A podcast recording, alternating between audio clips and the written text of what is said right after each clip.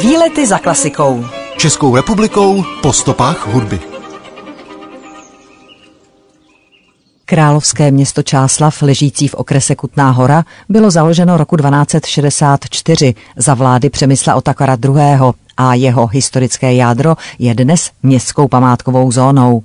K nejslavnějším rodákům patří česko-americký režisér a scénárista Miloš Forman, spisovatel Rudolf Těsnohlídek, držitelka světového rekordu na 800 metrů Jarmila Kratochvílová, scénograf Josef Svoboda, kosmonaut Vladimír Remek a hudební skladatel Jan Ladislav Dusík.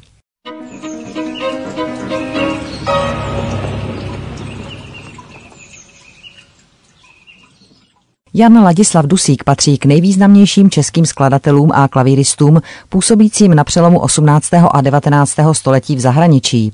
Jako skladatel byl důležitým předchůdcem romantického hudebního stylu a jako interpret jednou z klíčových osobností vývoje moderní klavírní hry.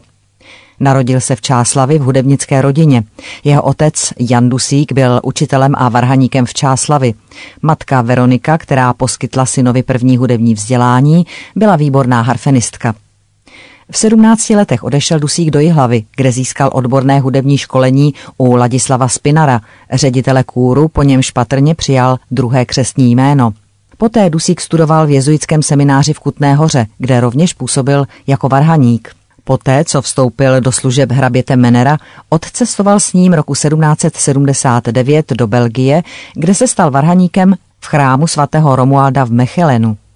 Od roku 1780 pak pobýval v Holandsku jako varhaník a učitel hudby a z této doby se datují i jeho první dochované skladby – v roce 1783 se v Hamburku setkal s Karlem Filipem Emanuelem Bachem a tímto rokem začala také jeho hvězdná kariéra jako klavírního virtuóza.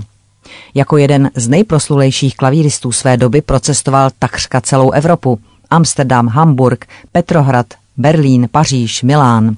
Jeho životní osudy byly ovšem protkány řadou dobrodružných zvratů a peripetií. Například při svém koncertním působení v Paříži se seznámil s českým harfenistou Janem Křtitelem Krumholcem. Především pak s jeho manželkou a bývalou žačkou Anou Marií.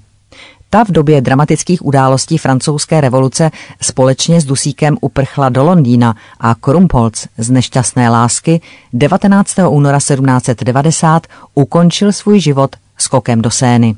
Na útěku před revolucí se Dusík na deset let usadil v Londýně, kde se seznámil jak s Josefem Haydnem a Muciem Clementem, tak i s anglickým typem klavírní mechaniky, což následně výrazně ovlivnilo vývoj jeho kompozičního stylu. V roce 1792 se v Londýně oženil s dcerou italského učitele zpěvu Sofii Koriovou, která byla virtuoskou na harfu a klavír a spolu se svým tchánem založil hudební vydavatelství. To ovšem zanedlouho zkrachovalo a celá rodina musela před věřiteli uprchnout do Hamburku. Jan Ladislav Dusík se tedy vrátil ke své kariéře koncertního pianisty.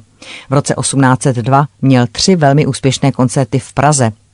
Poté vstoupil do služeb pruského prince Ludvíka Ferdinanda v Magdeburku a po jeho smrti v bitvě s Napoleonovým předvojem 10. října roku 1806 u Zálfeldu se roku 1807 odebral do Paříže na dvůr francouzského ministra zahraničí knížete Talleyranda. Zde také roku 1812 zemřel, patrně na následky dny a alkoholismu. Bylo mu 52 let.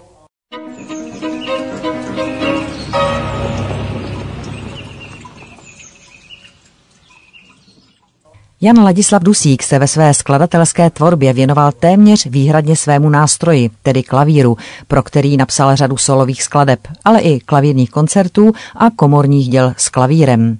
Ostatním žánrům se věnoval jen sporadicky.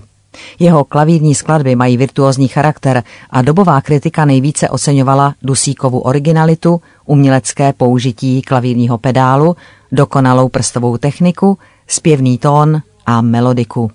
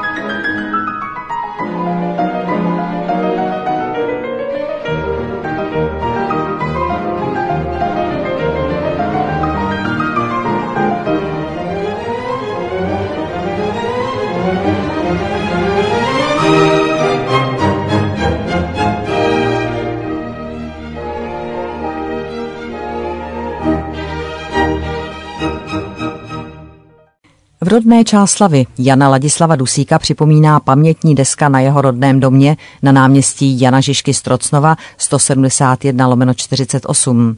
Jeho jméno nese i místní základní umělecká škola v Jeníkovské ulici a Dusíkovo divadlo v Masarykově ulici. Výlety za klasikou. Čáslav leží ve středočeském kraji v okrese Kutná hora ve výběžku Polabí pod Železnými horami. Městem protéká říčka Brslenka, na horním toku nazývaná také Čáslavka, která je levostraným přítokem řeky Doubravy. Město Čáslav vzniklo teprve ve 13. století za vlády Přemysla Otakara II. při jedné z hlavních zemských stezek spojujících Čechy s Moravou. Ve svých začátcích byla Čáslav hornickým městem a současně oporou královské moci na důležité haberské cestě, kterou procházel obchod. Bohaté archeologické nálezy pocházející z 6. až 5. tisíciletí před Kristem z města a nejbližšího okolí ovšem dokládají, že první osídlení zde bylo už v době neolitu a vystřídala se tu řada pravěkých kultur. Slovanské osídlení se datuje od 9. století a pravděpodobným centrem se stal Ostroh, hrádek, který je v 10. století tradičně spojován se slavníkovci. V 11. století se hrádek stal přemyslovským správním hradištěm a centrem přemyslovské provincie. Z královského města Čáslav z poloviny 13. století je dodnes patrný gotický vnitřní půdorys, velké centrální náměstí, kterému dominuje radnice a pravoúhlá uliční síť. Město bylo po svém založení vybaveno základními právy, které z něj učinilo samostatnou obec. Církevní život byl spojen s farním kostelem svatého Petra a Pavla – Stavba tohoto raně gotického kostela byla zahájena na konci 13. století a byl do ní začleněn románský kostel svatého Michala z 11. století, který zde původně stál. V jeho západní části města se pak nacházel minorický klášter, zaniklý v husických válkách. Městský areál byl vymezen hradbami, které jsou zachovány v jedné třetině jejich délky. Do města se vcházelo čtyřmi branami – Ojedinělou památkou čáslavského gotického opevnění je válcová tzv. Otakarova věž, která stávala při Brodské bráně. Po vypuknutí husického hnutí se trvala Čáslav na Zikmundově straně. Po jarní ofenzivě husitů v roce 1421 přešlo město na stranu husickou a v červnu 1421 se v děkanském chrámu svatého Petra a Pavla sešel zemský sněm, který vstoupil do dějin jako čáslavský. Sněm mimo jiné ustavil 20 členou zemskou vládu, do které byl zvolen i Jan Žižka. Ostatky tohoto slavného husického vojevůdce se našly v roce 1910 ve výklenku podvěží Mariánské kaple. V 15. a 16. století postihly ze značné části dřevěné město dva velké požáry. Následný rozvoj města pak znovu přerušily události třicetileté války. V září 1618 se jižně od města odehrála tzv. bitva u Čáslavy, jedno z prvních bojových střetnutí po začátku stavovského hnutí. Následně pak dva švédské vpády v letech 1639 a 1643 způsobily, že se Čáslav stala nejen městem pustým, ale navíc do 18. století silně zadluženým. Až v 18. století se Čáslav opět stává významným správním městem, sídlem krajského úřadu, pošty, vojenské posádky. Revoluční rok 1848 pak znamenal další rozvoj města. Panoval zde čilý vlastenecký ruch i hospodářský pokrok. Roku 1859 byla zřízena záložna. V následujícím roce založen pěvecký spolek Kovář, později Hlahol. V roce 1861 vznikla čtenářská beseda roku 1864 byl založen muzejní spolek Včela Čáslavská.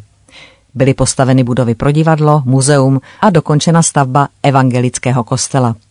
Ve druhé polovině 19. a na počátku 20. století byly zakládány hospodářské a peněžní ústavy, elektrárna, plynárna, došlo i k nové výstavbě ve městě, a to především budov pro správní a školské účely. Čáslav je rodištěm mnoha významných českých osobností, jako například spisovatelů Rudolfa Těsnohlídka a Jiřího Mahena, botanika Jana Maximiliána Opice, archeologa Klimenta Čermáka, hudebního skladatele Jana Ladislava Dusíka, malíře Aloise Vraného, generála Františka Moravce, scénografa Josefa Svobody, režiséra Miloše Formana a mnoha dalších. V posledních letech proslavili Čáslav běžkyně Jarmila Kratochvílová a její neméně slavná svěřenkyně Ludmila Formanová, obě mistrině světa v běhu na 800 metrů.